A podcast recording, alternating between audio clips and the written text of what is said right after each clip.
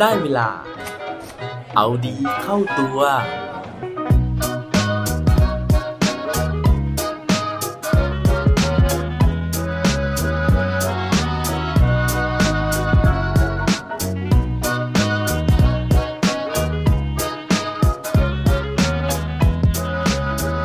ทำยังไงถึงจะกลายเป็นคนที่คุยสนุกครับ สวัสดีครับ พบกับผมชัชวาลแสงปรีดีกร และรายการเอาดีเข้าตัว รายการที่จะคอยมาหมั่นเติมวิตามินดีๆ ด้วยเรื่องราวแล้วก็แรงบันดาลใจ เพื่อเพิ่มพลัง และภูมิต้านทานในการใช้ชีวิตให้กับพวกเราในทุกๆวัน อย่างที่ผมเกริ่นเอาไว้ใน episode ที่แล้วนะฮะว่า วันนี้เนี่ยผมจะขอหยิบยกเรื่องราวจากหนังสือที่ชื่อว่ากฎการสนทนาของคนคุยสนุก มาเล่าสู่กันฟังในอีก episode หนึ่งเพราะว่าหนังสือเล่มนี้นะครับมีเรื่องราวต่างๆ มากมายเนี่ยที่ผมคิดว่าเป็นประโยชน์ต่อคนที่ปกติแล้วคุยไม่เก่งนะฮะแล้วก็อยากจะกลายเป็นคนที่ใครๆเนี่ยก็อยากที่จะมาคุยด้วย ซึ่งผมเชื่อว่าหลายคนนะฮะน่าจะเคยมีความคิดแบบผมว่า การที่เราจะกลายเป็นคนที่คุยสนุกได้เนี่ยเราจำเป็นที่จะต้องมีเรื่องราวมากมายมาแชร์มาเล่าสู่กันฟัง อย่างบางคนนะฮะที่ผมค่อนข้างประทับใจเนี่ยเขามักจะมีเรื่องราวแปลกๆนะครับอย่างเช่นเป็นความรู้เรื่องประวัติศาสตร์นะฮะหรือว่าเรื่องที่คนอื่นเนี่ยไม่รู้นะครับซึ่งพอพูดพอเล่าออกมาเนี่ยก็จะทำให้คนที่อยู่รอบข้างเนี่ยรู้สึกประหลาดใจนะฮะแล้วก็รู้สึกสนใจที่จะฟังเรื่องราวเหล่านั้นหรือบางคนเองนะฮะไม่ได้มีความรู้ต่างๆมากมาย แต่ว่าเขาสามารถที่จะปล่อยมุกนะครับหรือว่ามีอารมณ์ขันนะฮะซึ่งเราเนี่ย อยากจะทำแบบนั้นได้บ้างเหมือนกัน แต่ว่าบางทีมันก็รู้สึกว่ายากเหลือเกินในการที่เราจะไปหามุกเหล่านั้นมา แต่หลังจากที่อ่านหนังสือเล่มนี้จบนะครับ ต้องบอกว่าผมเนี่ยลืมความคิดเหล่านั้นไปเลยนะฮะ เพราะว่าในหนังสือเล่มนี้เขาบอกนะครับว่าจริงๆแล้วเนี่ยเราไม่จำเป็นที่จะต้องเป็นคนที่พูดเก่งมากมาย แต่ว่ามันมีเคล็ดลับบางอย่างอยู่ ในการที่จะทำให้อีกคนนึงนะฮะหรือว่าทำให้อีกหลาย ๆ คนเนี่ยรู้สึกว่าเราเป็นคนคุยสนุก ถ้าเกิดว่าพร้อมแล้วนะฮะหรือว่าอยากที่จะรู้แล้วนะครับ ไปฟังผมคุยสนุกๆพร้อมกันได้เลยครับ อย่างที่บอกนะฮะว่าเรื่องราวในวันนี้นะครับมาจากหนังสือที่ชื่อว่า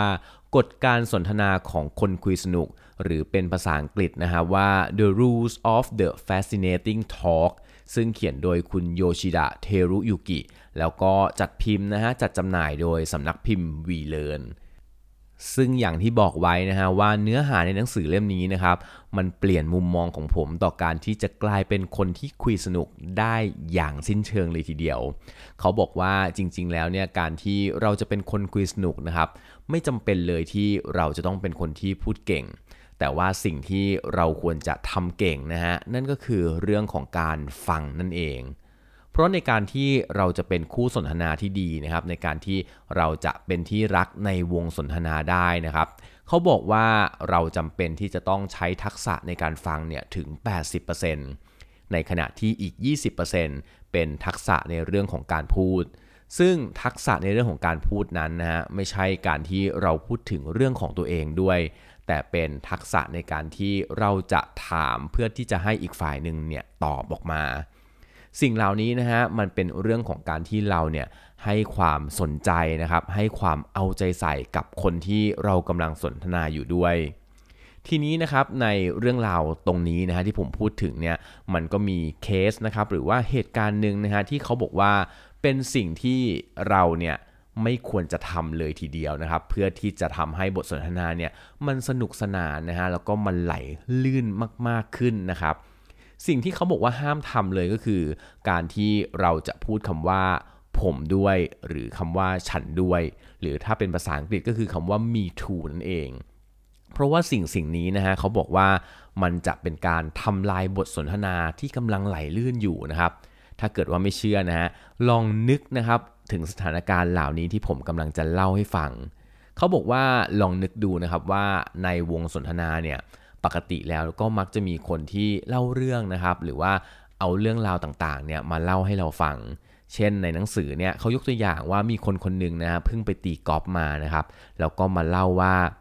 นี่เธอนี่เธอเมื่อเร็วๆนี้ฉันเพิ่งไปตีกอล์ฟมา แล้วก็ทำคะแนนสถิติเนี่ยได้สูงสุดเลย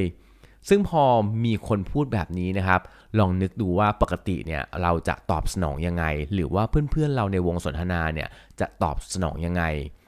โดยปกติแล้วเนี่ยมันมักจะมีคนคนหนึ่งนะฮะซึ่งอาจจะรวมถึงตัวของเราเองด้วยนะครับ ก็มักจะตอบไปนะฮะว่าอ้าวเหรอ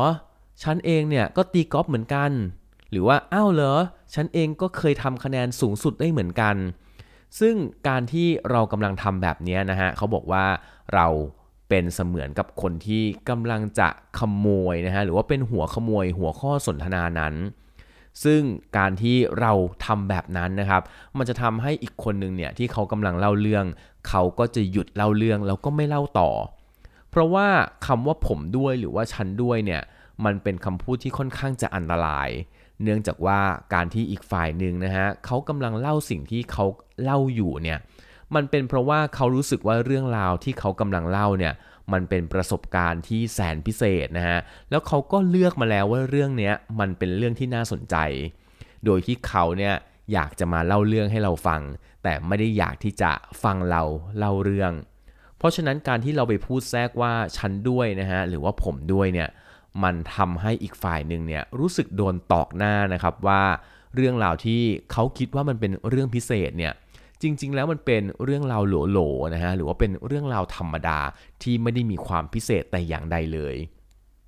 นั่นทำให้เขารู้สึกเสียเซลล์นะครับ แล้วก็ทำให้เขาเนี่ยไม่รู้ว่าจะเล่าอะไรต่อนะฮะแล้วก็เงียบซะจะดีกว่า ซึ่งนั่นก็จะทำให้บทสนทนานะฮะกลายเป็นความกร่อยนะครับแล้วก็เขาก็จะรู้สึกว่าเขาเนี่ยไม่อยากที่จะคุยกับเรา เพราะว่าเราเนี่ยทำให้เรื่องราวของเขาไม่พิเศษเอาซะเลย ทีนี้นะคุณโยชิดะเขาก็เลยบอกว่า ถ้าเกิดว่ามันมีสถานการณ์แบบนี้เกิดขึ้นนะครับ สิ่งที่เราควรทำเวลาที่มีคนอื่นเนี่ยเล่าเรื่องราวของเขา ถึงแม้ว่าจะเป็นเรื่องที่เราเนี่ยก็มีประสบการณ์เหมือนกัน เราไม่ควรที่จะเล่าเรื่องของเราแทรกเข้าไปนะฮะแต่สิ่งที่เราควรทำก็คือการที่เราควรจะถามคำถาม เช่นเราควรจะถามว่าโอ้โห ไปเล่นกอล์ฟมาหรอเก่งจังเลยอะแล้วได้คะแนนเท่าไหร่ล่ะ หรืออาจจะถามเรื่องราวที่มันเฉพาะเจาะจงมากขึ้นนะฮะ เช่นว่า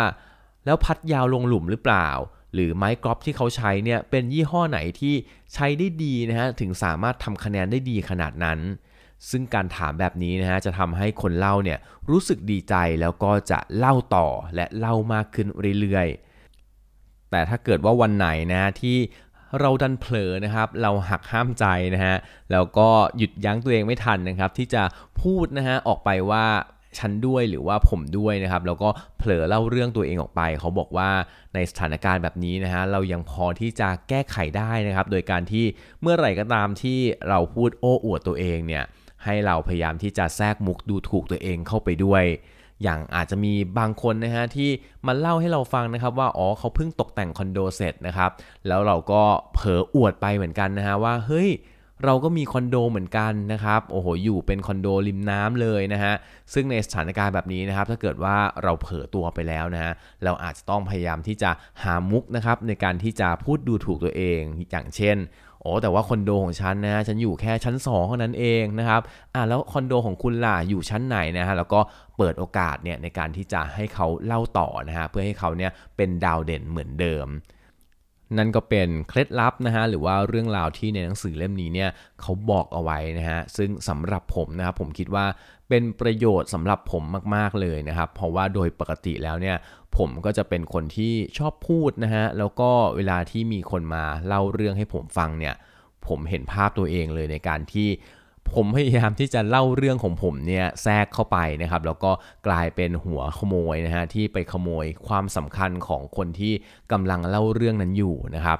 นั่นทำให้หลาย ๆ ครั้งเนี่ยผมรู้สึกว่า เออ พอครั้งต่อ ๆ มาเนี่ยเขาก็อาจจะไม่อยากที่จะแชร์นะฮะไม่อยากที่จะเล่าเรื่องราวของเขาเนี่ยให้ผมฟังแล้วนะครับ เพราะว่าเล่าทีไรนะฮะเขาก็กลับไปกลายเป็นคนธรรมดาทุกทีเลยนะฮะเพราะว่าผมเนี่ยแย่งซีนตลอด ก็หลังจากอ่านหนังสือเล่มนี้นะฮะ ก็เลยสัญญากับตัวเองนะฮะว่าจะลองเปลี่ยนนะครับ จากคนที่พยายามที่จะพูดแทรกนะฮะก็จะกลายเป็นคนที่ฟังมากขึ้น ผมจะฟัง 80%นะฮะแล้วก็จะพูดเพียงแค่ 20%เพื่อถามนะฮะแล้วก็ให้เขาเนี่ยเล่าเรื่องต่อเท่านั้นเอง หวังว่าเรื่องราวในวันนี้นะครับจะเป็นประโยชน์กับทุกๆ คนเหมือนกันนะครับแล้วถ้าเกิดว่าใครนะฮะประสบความสำเร็จในการที่จะเปลี่ยนตัวเองให้กลายเป็นคนที่คุยสนุกได้ อย่าลืมมาคุย ให้ผมฟังบ้างนะครับ และปิดท้ายวันนี้ด้วยโคดดีโคดโดน เขาบอกไว้ว่า talk much and they think you are a fool be silent and they become curious ยิ่งพูดเยอะยิ่งดูไม่ฉลาด ยิ่งเงียบยิ่งน่าค้นหานะครับ อย่าลืมกลับมาเอาดีเข้าตัวกันได้ทุกวันจันทร์ พุธ ศุกร์ พร้อมกด subscribe ในทุกช่องทางที่คุณฟัง รวมถึงกดไลค์ กดแชร์เพื่อแบ่งปันเรื่องราวดีๆ ให้กับเพื่อนๆของคุณผ่านทุกช่องทางโซเชียลมีเดีย สุดท้ายนี้ขอให้วันนี้เป็นวันดีๆ ของพวกเราทุกคน สวัสดีครับ